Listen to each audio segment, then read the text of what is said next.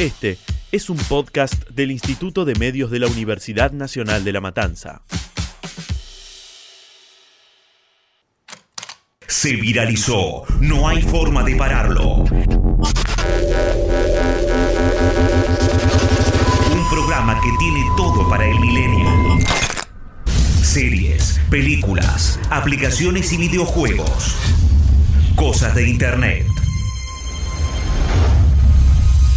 No te muevas. Ya comienza.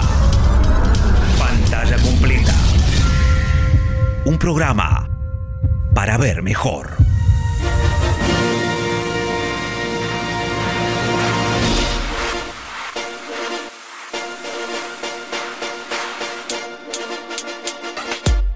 Les damos la bienvenida nuevamente a un nuevo episodio de Pantalla Completa Podcast, esta vez en modo oscuro. Mi nombre es Camila Sansi y estoy acompañada de Santi Facorro. ¿Cómo anda, mi copiloto? Súper bien. ¿Vos cómo estás? Bien. Cami? Te veo como así, con mucha energía para esta segunda parte. Retomé, volví, volví con más fuerza.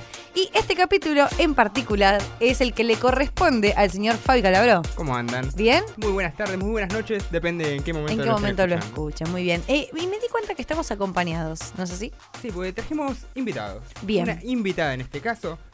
Porque en general traemos investigaciones, traemos cosas un poquito inchequeables, ¿no? Sí, Y qué mejor en este caso que hablar con una profesional, con la fuente. con la fuente.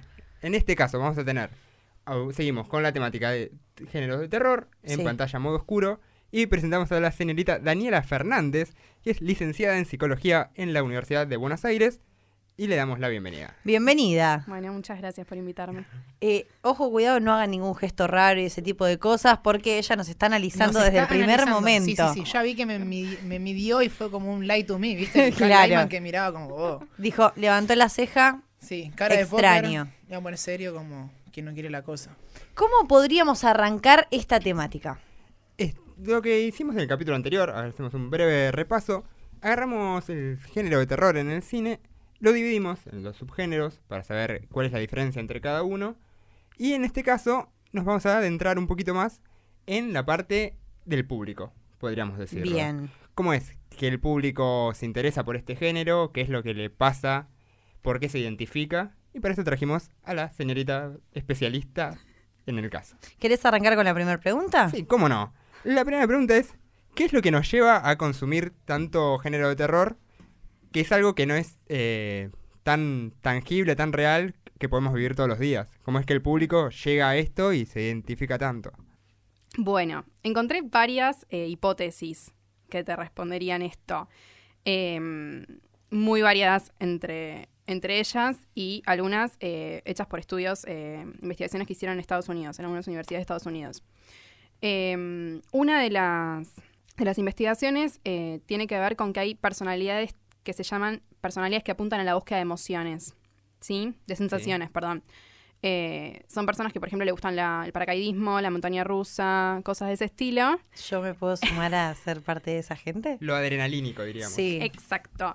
Eh, les gusta buscar niveles de excitación, buscan vivir experiencias intensas. se- es como que son pruebas que se autoimponen y entonces, al superar esas pruebas, eh, Buscan elevan, más. Sí, elevan su autoestima, se sienten más seguros y demás. Entonces, pasar por la experiencia de una película de terror y vivir esas sensaciones que le generan y luego sentirse bien es como que le da mayor autoestima y les hace sentirse más seguras y son ese tipo de personalidades. ¿Tiene algún grado de masoquismo todo esto? Esto de, por ejemplo, yo sé que voy a poner una película la vas a pasar mal voy a en un sufrir, momento. y de hecho he escuchado mucho este discurso, ¿no? De personas que dicen, yo sé que voy a sufrir y la voy a pasar re mal, pero me encanta. Es como una contradicción en sí misma. Mm. No, no es, pero tampoco sería sadismo, porque generalmente el masoquismo tiene que ver con que le gusta a uno sufrir, pero en realidad en este caso el que ve, o sea, ve sufrir a otro en la película, ¿no? Entonces, tampoco es que uno al ver la película de terror está disfrutando de que le pase algo malo al otro. Tiene más que ver, por lo que encontré en otros de los estudios, eh, con un instinto de supervivencia. Entonces, vos disfrutás este morbo de ver que muere otro en la pantalla, pero que vos te salvaste. Claro. O sea que vos no sos el que está sufriendo en un punto. Decís, no por una cuestión egoísta tampoco, ni sádica, como te dije recién, de ver sufrir al otro, sino de, bueno, instinto de supervivencia, hay un muerto, pero no soy yo, digamos. Con eso tiene que ver. Es como la satisfacción de decir, Ah, yo estoy a salvo. El problema es del flaco que está en la pantalla. Exacto. ¿Qué pasa cuando de repente, eh, en realidad, el, el- el que está buscando, ¿no? En la película, cuando hablamos, por ejemplo, de películas en primera persona, como los casos, no sé, de actividad paranormal, en el caso de películas que están filmadas como en un VHS o en eh, el proyecto de la bruja de Blair, donde uno es parte de esa película de alguna u otra manera. Y básicamente todo el recorrido que hace la película, uno es uno de los personajes, aunque no esté presente en la película. Mm. Digo, también un poco en esto sucede de, de, de, de sentirse, de mimetizarse con el personaje. Claro, de ser el protagonista, porque lo ser- ves con los ojos de la cámara, o sea, sería Claro, vos, yo creo que igual iba apuntado un poco ahí, quizás la pregunta mía, eh, porque sí, claro, hay, hay películas, quizás si vemos, no sé, Freddy, ¿no? Que Claro. bueno, uno sabe que es- sucede como en un tiempo de un espacio determinado y bueno, es la película y si bien, bueno, no- nos da un poco de miedo. O, por ejemplo, decís la masacre, la masacre de Texas. Es en Texas. O sea, yo Claro. estoy viviendo acá en La Matanza, ¿no? Yo no creo que suceda algo similar acá. En cambio, en ese tipo de películas es como más eh, en, en un tiempo más presente de alguna u otra manera. Eh, ¿Qué pasa con, con nosotros ahí, no? Digo, ¿qué es, eh, ¿qué es esa búsqueda de sensaciones que estamos Mm. Constantemente buscando en ese tipo de películas? Eh, a mí me parece que hay como una especie de identificación con el personaje principal eh, y que uno se empieza como a, a lograr mayor empatía cuantas más cosas feas le pasan a ese personaje. eh, que en un punto uno siente que es uno porque como que está en primera persona, como decís bien recién. y a medida que le van pasando cosas feas, cada vez más feas, eh, uno siente mayor empatía. Y a la vez desarrolla una especie como de habituación a las desgracias, digamos, como que te acostumbras a que le vaya mal y después cuando logra resolver algo positivamente es como, wow. sentís un poco decepcionada. alivio y, y placer, digamos. O sea, lo que realmente produce satisfacción es eso que, uff, ahora le hizo una bien, entonces es como que parece más que, que simplemente a lo que le salió bien, ¿se entiende? Digamos, como que se, se sensibiliza frente a eso. Después yo te quería hacer otra consulta. ¿Qué tanto pueden influir las películas? Pues algo que se habló mucho con los videojuegos, por ejemplo, que generan violencia, que generan tal cosa. ¿Qué tanto pueden generar las películas de terror, en este caso, Mm. que en la sociedad o que las personas que lo vean reaccionen de una manera similar? ¿Hay alguna posibilidad de que eso suceda? Sin ir más lejos, se me fue la ca- a la cabeza, por ejemplo, el caso eh, de la película de Batman, Sí. ¿no? Cuando aparece el personaje del Guasón, un personaje tan malvado en, el momen- en, en la película específicamente de El Caballero de la Noche, un personaje súper anárquico y malo por porque le pinta, digamos, básicamente, donde, bueno, después vemos una especie de repetición en la realidad, donde una persona entra a un cine y masacra a la gente del cine. Sí, pero eso pasa en Estados Unidos. Muy bien. Claro, es, Es una sociedad muy distinta a la nuestra. hay portación de armas, o sea, no es solamente, bueno, lo ves y, y lo repetís porque sí. Tenés, vos vas al Walmart y te compras un, un fierro al lado de un cepillo de dientes. es la realidad, o sea, es, es Claro. así. Esas cosas se replican más en ese tipo de sociedad, como por ejemplo, saliendo del tema del terror, lo que pasa con la serie 13 razones, eh, que hubo situaciones que se re- que replicaron la escena, digamos, pero eso pasa en Estados Unidos, acá no suele suceder eso. Porque somos una sociedad diferente, no sé exactamente a qué se debe. Yo voy a hacer una pregunta a la licenciada, pero ustedes pueden acompañar también. Hoy me levanté con ganas de ser director de cine de terror. Ah, mira. Si Pintó. quiero hacer mi primera película, Bien. ¿cuáles serían, digamos, la, la, la, la fórmula que no, no puede fallar? Para manejar la psiquis de- del espectador, ¿no? Para, que, que- para que salgan realmente asustados. Claro. Para que salgan realmente asustados. No, por ejemplo, ese tipo de ambientación, personajes con algún trauma en particular. Sí, hay cosas que no haría. Te, te puedo decir lo que no, no te ¿Qué es lo que no- recomiendo hacer. lo que no harías más que lo que te ideas. recomiendo hacer. Eh, no utilizaría tramas trilladas, tipo lo que hablaba ayer con Fabi de slasher, de eh, personajes estereotipados, un villano muy común y trillado, la rubia hueca o el afro, eh, como esos personajes que se repiten en muchas películas de Jason y demás, no repetiría eso porque genera poca empatía con el público, porque no se va a identificar con un personaje que se repite en muchas películas distintas. O sea, trataría de ponerle creatividad a los personajes. Convengamos que igual, di- dicho esto, vemos que el cine de terror está un poco en crisis ahora. que no es tanto como. No hay buenas antes. películas de terror Yo últimamente. siento que no hay buenas películas de, de terror. Y las que hay, en su mayoría son remakes. Por ejemplo, It. Yo creo que en La realidad miniserie. el miedo está apuntado desde otra manera, de- de- desde otro ángulo, lo pienso. Eh, respecto a, como decía ella, buscar personajes que generen empatía. Por ejemplo, si bien no es de terror, la película del Joker tiene algo de esto. Esto de es una película sumamente lenta, donde uno genera de a poco empatía con el personaje y donde cada vez la cosa se, está poniendo- se pone cada vez más turbia, ¿no? Y uno también le agarra como esa especie de ansiedad de necesitar que termine la película urgente o de saber mínimamente cómo va a desencadenarse todo. Digo, quizás un poco por ese lado creo que están encarando las películas quizás de suspenso, de terror, esto de buscar un terror que sea mucho más psicológico también. Bueno, eh, las últimas dos grandes exponentes del terror, Fabi, me, me ayudarás a corregirme si me equivoco, son las del director Jordan Pilies, Sí. eh, Huye y Y Nosotros.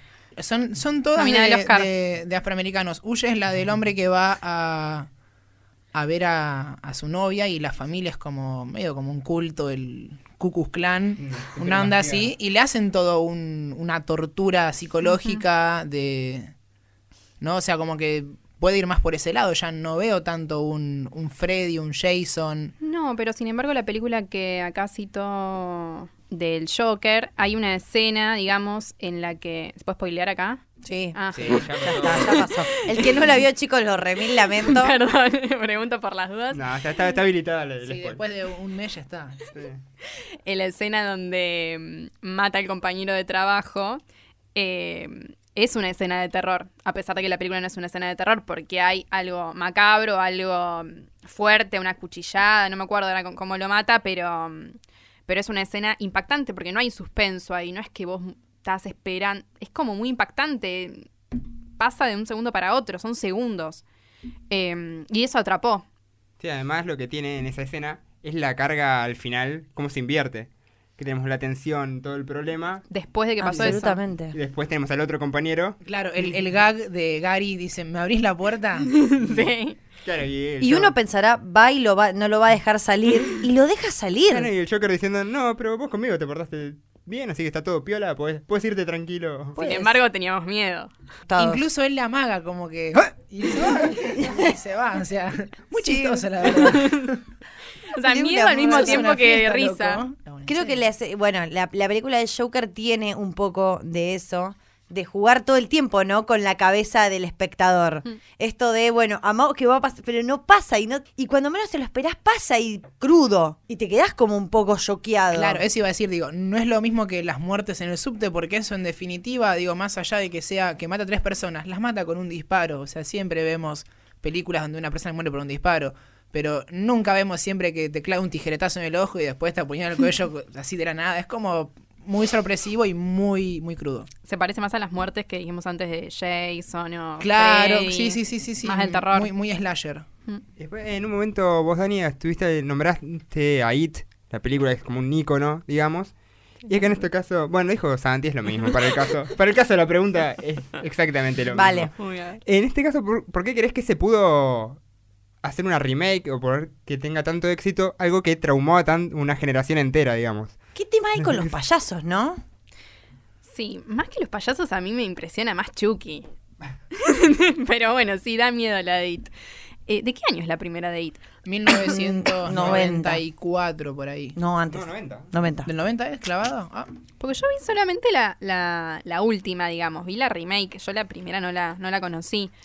Em, La película original eh, Es una miniserie. Es una miniserie que termina televisión. siendo película porque la terminan uniendo. De hecho, la película dura casi cuatro horas. Sí. Es eterna. hmm. Sí, igual, o sea, que mm, lo, lo hablamos afuera del aire, que It no, no va tanto por el terror, o sea, la novela original no va tanto por el miedo, sino por el lado de, de- de los traumas de, de la infancia. Hmm.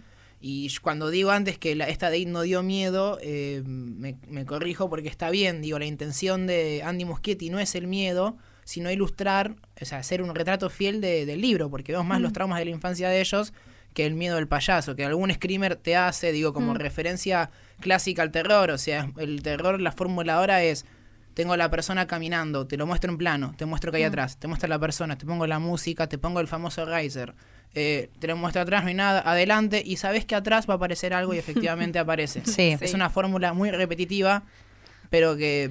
Yo creo que atrapó por ser una especie de película de culto, vamos a decirle, de lo que es el cine de terror.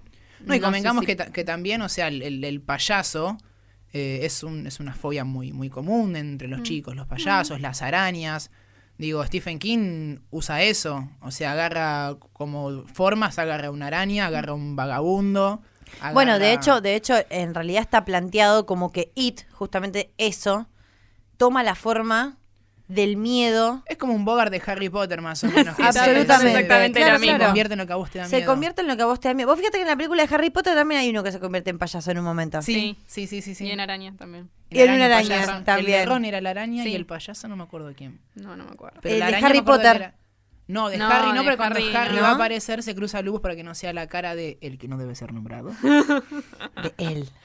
Eh, y no, nunca vemos cuál es el mayor miedo de Harry. No, ustedes están hablando de. Harry Potter y me estoy sintiendo fuera porque ya, Sí, ya develé bueno. mi gran Te pare- secreto. me es parece que- perfecto que te sientas afuera. Sí, me parece perfecto. O sea, ¿cómo no viste Harry Potter? Es lo más grave que te puede pasar. Tienes razón, voy, a voy razón. voy a volver porque es mi, mi, Bueno. mi columna en todo caso, no es la de ustedes. Bueno, continúa, continúa. No, y recién nombraste lo de los payasos y la consulta es, eh, los- ¿el miedo a los payasos ya existía mucho tiempo antes o fue un crecimiento exponencial después de IT? Esa es el de, para mí la pregunta, porque no, no sé si hay tantos casos de gente que le tenía miedo a los payasos porque sí. Pues es algo... Hay que investigarlo eso.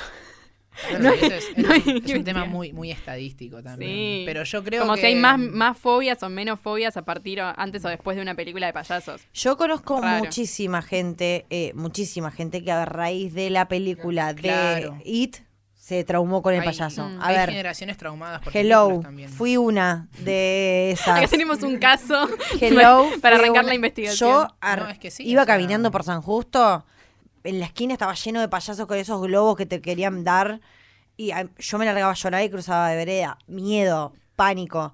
Y, en un momento también hay uno de acá de, la, de Matanza que se sube a los colectivos con un charango y toca canciones y se, y se llama el payaso triste. Lo más triste que se llama el payaso triste. Lo, lo tengo, sé cuál Y es. canta canciones Es con un- la cara triste. Es un bajón el tipo. Es re feo.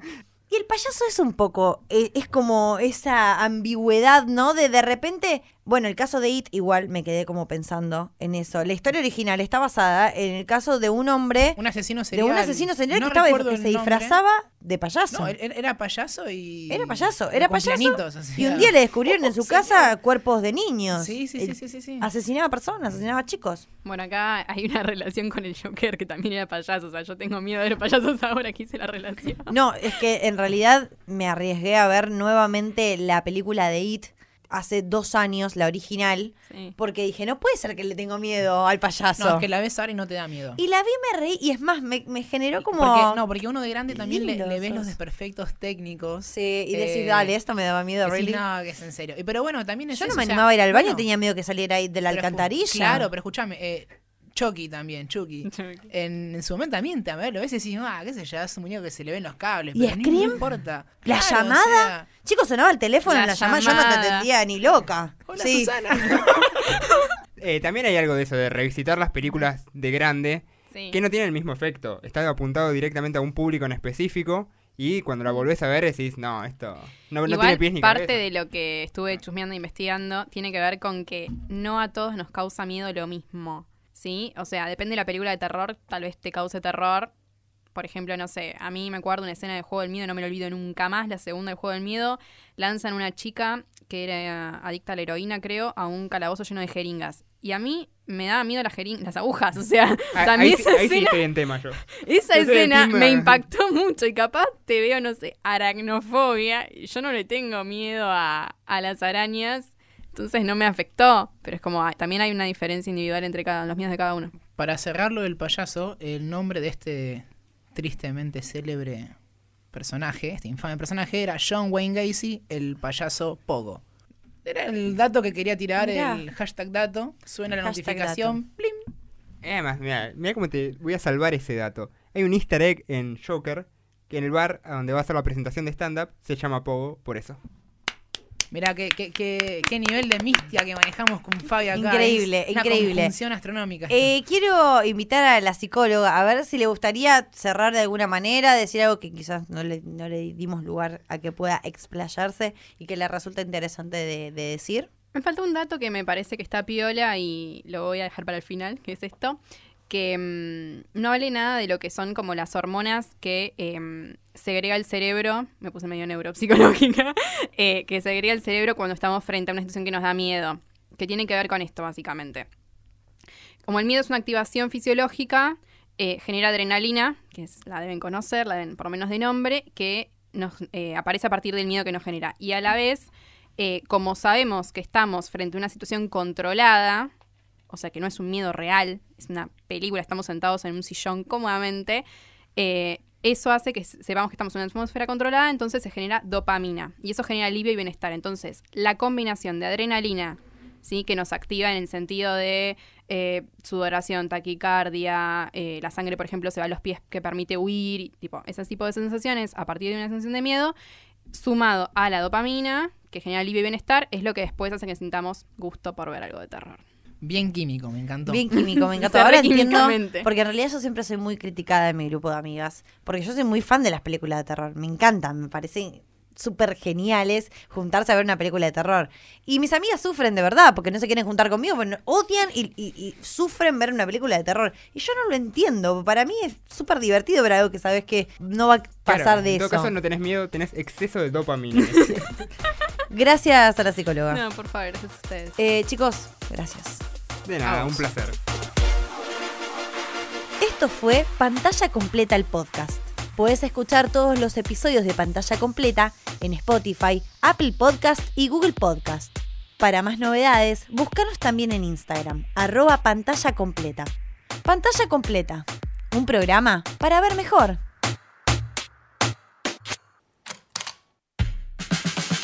Esto fue un podcast del Instituto de Medios de la Universidad Nacional de La Matanza.